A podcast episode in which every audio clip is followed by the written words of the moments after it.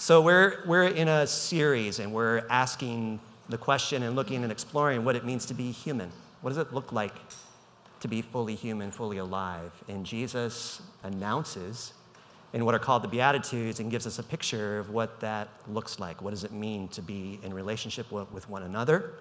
He announces that these are the kinds of people that are going to certainly resonate with what I'm about in the world. So, we're going to read through the Beatitudes together as we've been doing all summer long, and we'll continue to stay kind of rooted right in the Beatitudes. But I'm going to do something a little bit differently this morning. I'm going to have you read the first couple of verses, and then I'm going to read the Beatitudes, and I want you to just listen to them as we ruminate in them. So, if we could pull up that next slide. And if you would read the first four lines, then I'll read the rest and we can just listen. So let's begin. Are you with me? Okay, good. Let's go. Now,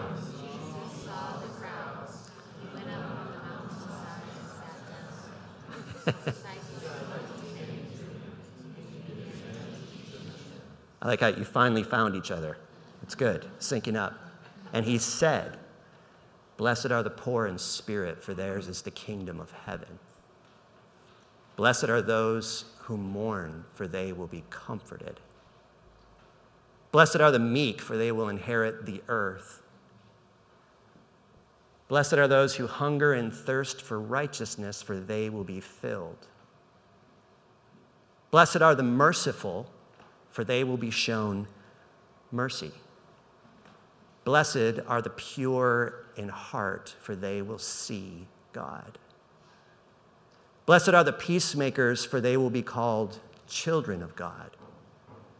Blessed are those who are persecuted because of righteousness, for theirs is the kingdom of heaven.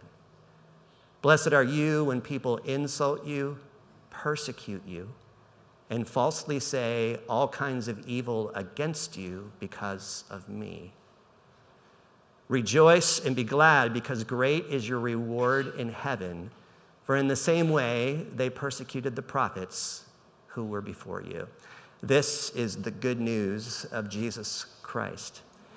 We're going to sit with just one beatitude today, and we're going to talk about meekness. And I want to just reiterate what that beatitude is. It says, Blessed are the meek, for they will inherit the land. Some translations say they will inherit the earth. Another way to phrase this, and I want you to listen very carefully, is Blessed are the gentle and the trusting who are not grasping and clutching. Am I talking to anybody in the room? For God will personally guarantee their share when heaven comes to earth. So the question remains that we're going to explore this morning, and then we're going to go through and we're going to talk about what meekness is and isn't, how we can cultivate it in our lives, and then we're going to do a writing practice at the very end. So if you didn't get a sheet of paper, with a couple of questions on it. I want to make sure if you want to raise your hand, Darby can make sure that you get those so that you will be invited to write some things down at the end of our gathering as we reflect back on what we've heard. So, we're going to explore what meekness is, what it is not. We're going to explore how to cultivate it in our lives. We're going to be centralized right in Matthew chapter 5, looking at this one beatitude, but we're also going to be looking at Psalm 37. So you might want to just write that down as a reference point because it's important to what we'll be talking about this morning. So, what is meekness? And have you ever met somebody who you would define as meek? And the question is, is like, when I meet a meek person, do I know that I'm in the presence of somebody who is meek? I think it's one of those things that we know when we meet a meek person. We're not quite sure how to define it, but we just go, that's meekness. Whatever it is, that's it. That's I'm in the presence of meekness. So how do we know? It's just something that we intuit or is it something that we understand? And then the question of how do we cultivate this meekness in our lives because I think it is something that we can cultivate. I think it's something that we can work on with intention and a deliberate posture of how we bring more meekness into our lives. So let's begin by naming what meekness is not so that we're all clear, all right? First and foremost, meekness is not a naturally phlegmatic temperament. Not just somebody who's phlegmatic, somebody who's just chill, Somebody who's mild mannered, that doesn't necessarily equate to that's a meek person because they have a phlegmatic personality.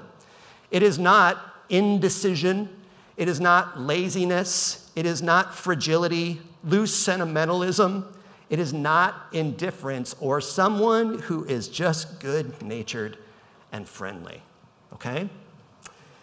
And hear this meekness is most emphatically not weakness. Get that in your head. So, what is it? What is meekness?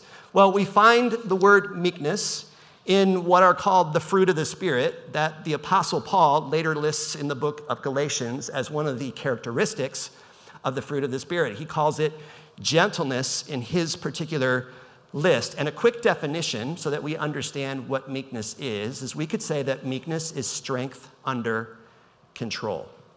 Now, in the Hebrew scriptures, what the Hebrew writers do is they use a lot of metaphor and images to describe what a word is. It's the beauty of the language. And the way in which they describe meekness is they liken it unto a bit that you place into the mouth of a horse. Now, question for you. If you place a bit into the mouth of the horse, what is the purpose of that bit? Anyone? Control, steering, anything else? Communication. Communication. Thank you, Pete. So, without that bit in the horse's mouth, would you want to ride a horse? Oh, you would? Okay, great. We'll talk afterwards. but the bit is a, is a way of honing in all of that power, right? It's a way of controlling, it's a way of steering. But I think the beauty of placing the bit in the mouth of a horse is it takes all of that power and focuses it. It becomes more deliberate, it becomes more focused, it actually accomplishes more. The strength of the animal isn't depleted, it just becomes more intentional and more focused. Without the bit, the outcome could potentially be dangerous, it could be catastrophic, it could lead you in all kinds of different directions. But then we jump over to the book of James, and James is a writer in the New Testament, and James starts to talk about the tongue. Did you know that this thing, this sucker right here, gets us into all kinds of trouble? Have you uh, noticed? This particular thing that's in our mouths has been the cause of so much pain and so much joy and so much division. It has brought war on the earth. This thing is really, really hard to control. And James, as he's writing, he's trying to get us to understand the power of the tongue. He says in James chapter 3, verse 3, when we put bits into the mouths of horses to make them obey, we can turn the whole animal. Or take a ship, for example. Although they are so large and driven by strong winds, they are steered by a very small rudder, wherever the pilot wants to go. Likewise, the tongue, are you, are you like feeling your tongue right now? Just get, get in touch with your tongue for a moment. The tongue is the small part of the body, but it makes great boasts. Consider what a great forest is set on fire by a small spark. The tongue also is a fire, a world of evil among the parts of the body. It corrupts the whole body, sets the whole course of life on fire, and is itself set on fire by hell. All kinds of animals, birds, reptiles, and sea creatures are being tamed and have been tamed by humanity, but no human being can tame the tongue. It is a restless evil full of deadly poison. You're like, James, what do you really mean? With the tongue, we praise our Lord and Savior, our Father, and with it, we curse human beings who have been made in God's very likeness. Out of the same mouth come praise and cursing. My brothers and sisters, this should not be. Think about an unbridled tongue for a moment. Untamed, unbridled, loose, just free to roam, free to say whatever it feels in the moment. And think about the amount of pain that has been caused by the tongue, even from our own lives, the amount of division and destruction that we have caused. But what about a bridled tongue? What about a meek tongue? A tongue that's held together by a bit. I remember two significant times in my life. There were two women who said something to me that was really hard for me to hear, but it came from a place of meekness, not weakness. One of the women that said it to me is actually coming to visit us tomorrow. I'll remind her of this story. But she said this to me just out of the blue one day. She said, Why do you feel the need to always be right? Oh, you know, you squirm when somebody asks you a pleasant question. And then this other woman, Maria, asked me a question years ago, and she said, Jon, What are you so angry about? And inside, I'm like, I'm not angry, I'm just chill. What are you so angry about? Both of those questions went in differently. I didn't experience those questions as wounds, I didn't experience those questions as attacks. I experienced those questions as somebody who had care for my life and my soul. I experienced both of those questions from what I would define as meekness. Was difficult to say, it was strength under control, it was very deliberate, it was honed in. It was truth, but it was a different kind of truth, if you know what I'm talking about. Sometimes people tell the truth and they say, I'm just telling you the truth, but you know it's like something underneath it and it's not coming from a place of love or a place of meekness. But with this particular question, these questions, they were deliberate, they were focused, they were helpful, they went in. It felt kind of like a scalpel. You know, when a, a, scalpel, they go in for surgery and they cut and it hurts, but the only way in is to cut in, but it's very concise, it's very precise, it's very focused, deliberate, healing, wrapped in love is what it felt like. So, what do words wrapped in meekness feel like? What do they sound like? Do you know when you're doing it? Do you know when you're on the receiving end of it? Do you speak with a meek tongue or do you speak with a sharp tongue? I believe that when we receive a question or somebody is meek, comes and asks us something about our lives or they see something in us that needs to change, it actually invites us toward healing, not condemnation, not shame, not judgment, but invites us toward healing. So this got me thinking how do I cultivate this in my life? How do I become more meek? How do we cultivate it in our community as a church? Because it's not just something that's going to be sprinkled down from heaven and then all of a sudden it's going to control our motivational centers in our hearts, but it's got to come from something. And I started to think about well, what does meekness spring from? What does it launch from? And as I thought about it, I think meekness springs from trust. You know, uh, back in the 80s, how many of you people in the room were alive in the 80s? Do you remember the 80s, that decade, that primo decade? Uh, there was a, a movement among women called the Jane Fonda workout system. And they had these little tiny mini trampolines. Do you remember these things? They were probably about this big around. And so my mom got a mini trampoline, and I thought, that is the coolest thing I've ever seen, right? Because that's like, that's a launching pad for somebody at my age. I was probably around seven or eight. At the age of seven or eight, I was a huge Detroit Pistons fan. Grew up in, in Detroit and loved the Pistons, went to the games, and watching these people dunk. What seven year old, eight year old doesn't want to dunk the basketball? It's like, okay, so this launching pad became my dunking pad. And I would put it outside when my mother wasn't looking because she didn't want me to take it outside because that would ruin it. But while she wasn't looking or busy doing something, I'd put it out right in front of the basket and I would launch from this thing and I was able to dunk the basketball with the mini trampoline. That's what I did with it. It wasn't a workout mechanism for me, it was a launching pad. And I thought about that thing that I was launching from. Every time I hit that pad, I was launching from something that actually helped me to achieve my goal.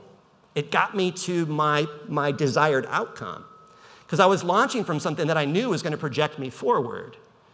And it made me think about well, what am, I, what am I launching from in life? What am I jumping from when I move into relationships?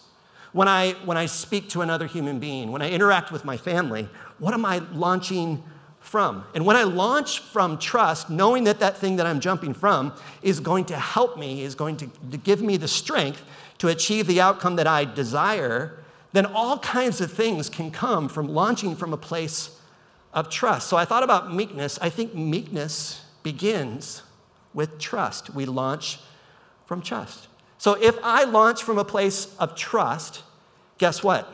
I don't have to scheme. I don't have to win every argument. Are you listening?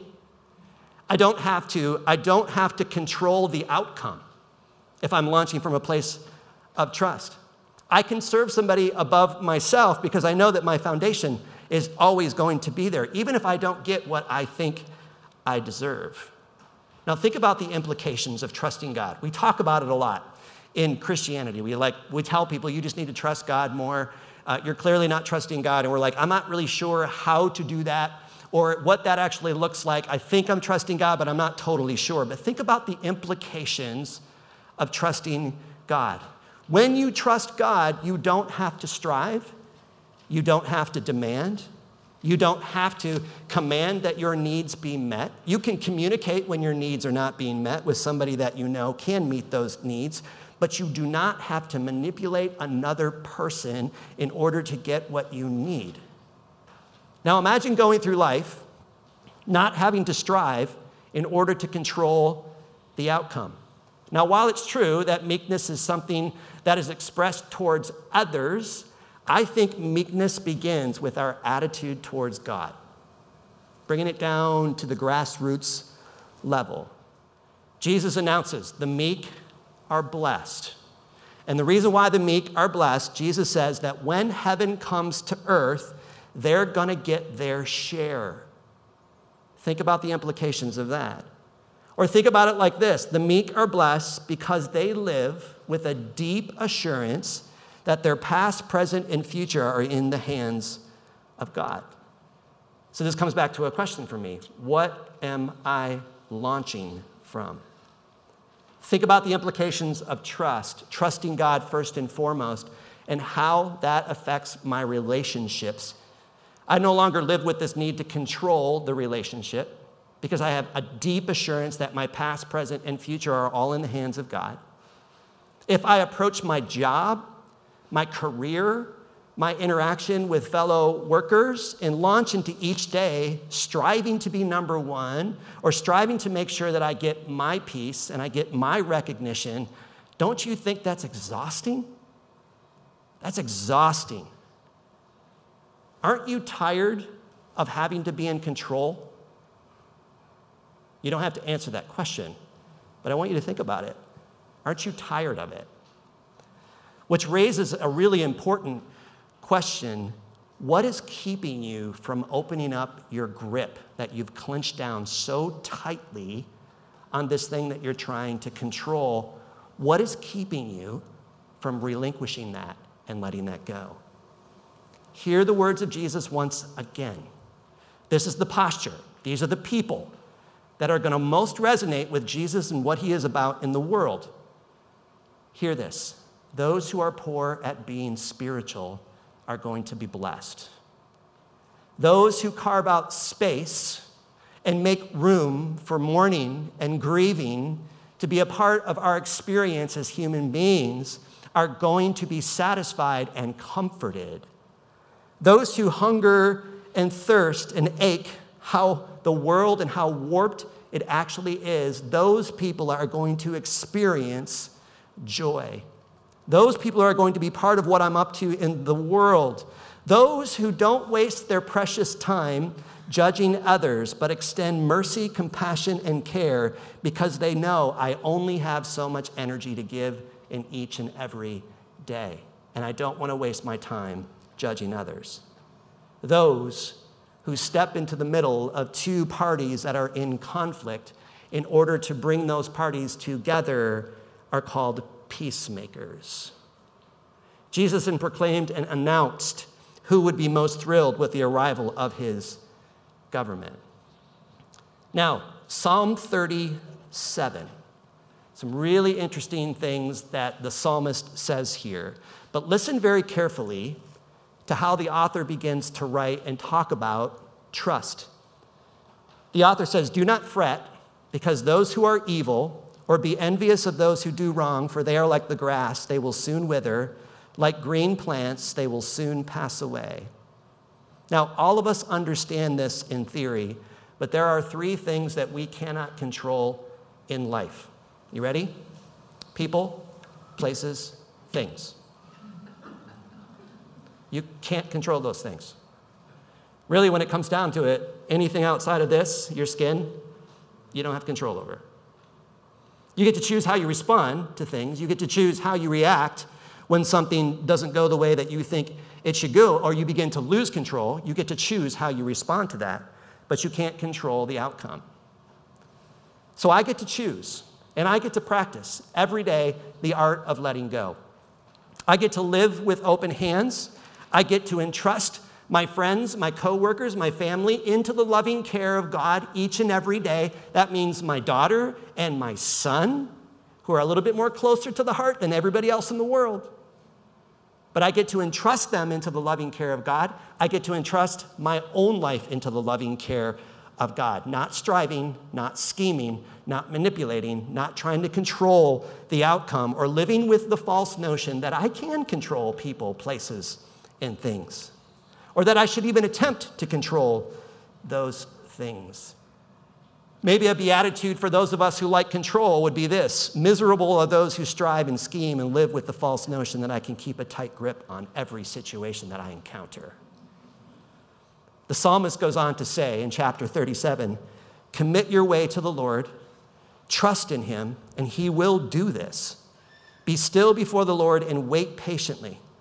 Those who are evil will be destroyed, but those who hope in the Lord will inherit the land.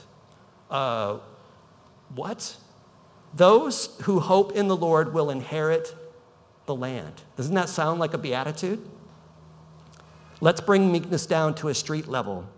Meekness means this, and I want you to hear this. Meekness means that you don't have to take every promotion that comes your way. Meekness means that you don't have to get into the right school. It means that you don't have to win every argument. It means that you don't have to compromise what you know to be true in order to get what you think you need. If the meek will inherit the earth, this raises some big questions for us. How much wealth do we need to acquire? How much recognition will actually satisfy you. Blessed are the meek, for they will inherit the land. Here's another way of hearing this Blessed are those who are willing to surrender their needs, their dreams, and their fears to God, for they will inherit the earth. They will get everything that they need.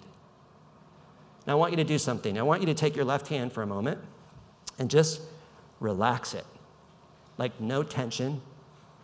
Just like almost letting it just, whatever that word is, just do that. Let it go. Then I want you to take your right hand and I want you to clench down as hard as you can and hold it. Clench, grip,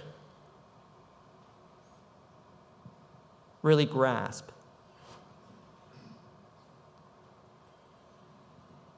The question is, is how do you want to live?